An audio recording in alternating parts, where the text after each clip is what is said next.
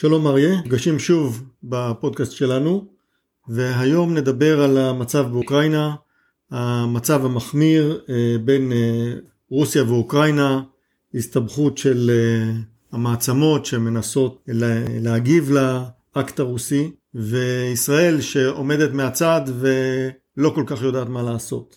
כן, אני חושב שההוראה שנתן ראש הממשלה בנט לשרים ולחברי הכנסת של הקואליציה לא להתבטא, כי בדרך כלל יש, יש להם נטייה לדבר שטויות במצבים כאלה ולרוץ לאולפנים, היא הנחיה מאוד נכונה. ישראל נמצאת פה במצב מאוד מאוד רגיש, שכן היא לא יכולה להתבטא נגד רוסיה, היא לא יכולה להתבטא בעד רוסיה, היא לא יכולה להתבטא נגד ארה"ב.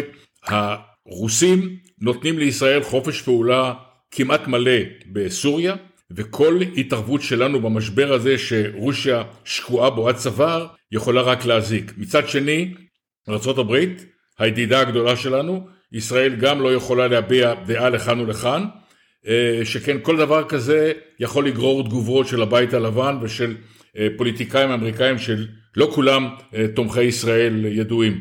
לכן ישראל מוצאת את עצמה פה במצב מאוד עדין, שהיא יודעת שיש משבר שיכול להתפתח למשהו הרבה יותר חמור ממשבר מקומי במזרח אירופה, ולכן ישראל שומרת על שתיקה.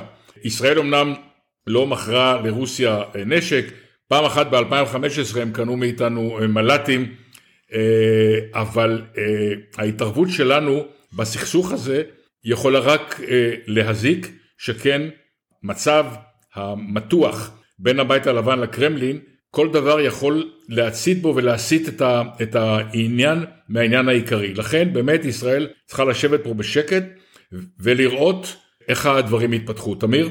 המצב בין אה, רוסיה ואוקראינה וההשלכות שלו לגבי אירופה הם במצב הרבה יותר גרוע ממה שאנחנו נמצאים בו היום כמובן. המצב כרגע הוא מצב של מי ימצמץ ראשון. הרוסים צוברים כוחות לאורך הגבולות גם של רוסיה ואוקראינה וגם של בלארוס ואוקראינה. הם צוברים כוחות, ארמיות של שריון וארמיות ממוכנות, ארטילריה בכמויות אדירות, טילים, הגנה אווירית, כל זה יאפשר להם, במידה והם ירצו, למחוץ את אוקראינה בתוך ימים. הבעיה הרוסית היא לא איך אה, להכריע את אוקראינה בקרב הראשון, אלא מה לעשות איתה אחר כך. אנחנו עמדנו בדיוק בפני אותם בעיות גם במקומות אחרים. האמריקאים אכלו את המנות האלה גם בווייטנאם וגם באפגניסטן.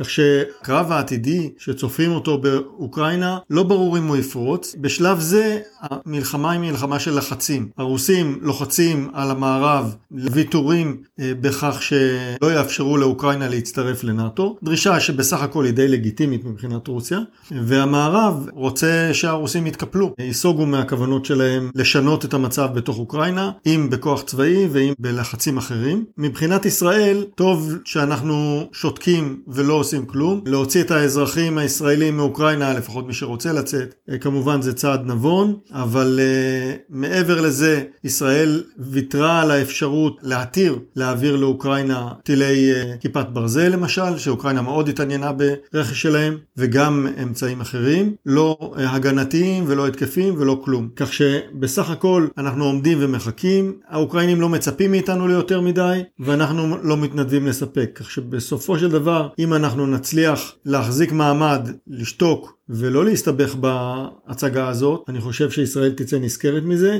מה גם שאם אנחנו לא נצא בצורה חוצצת נגד רוסיה, כפי שאמרת, נרוויח כנראה באזור שלנו, הן בלחצים, הפעלת לחצים כאלה ואחרים על איראן אה, מצד רוסיה, שהיא בסופו של דבר די בעלת ברית באיראן, וכמובן להמשך חופש הפעולה שלנו בסוריה. כן, המשבר הזה הוא משבר בינלאומי, משפיע על, על כולם. אנחנו, ישראל הקטנה, צריכה לשבת כרגע בשקט.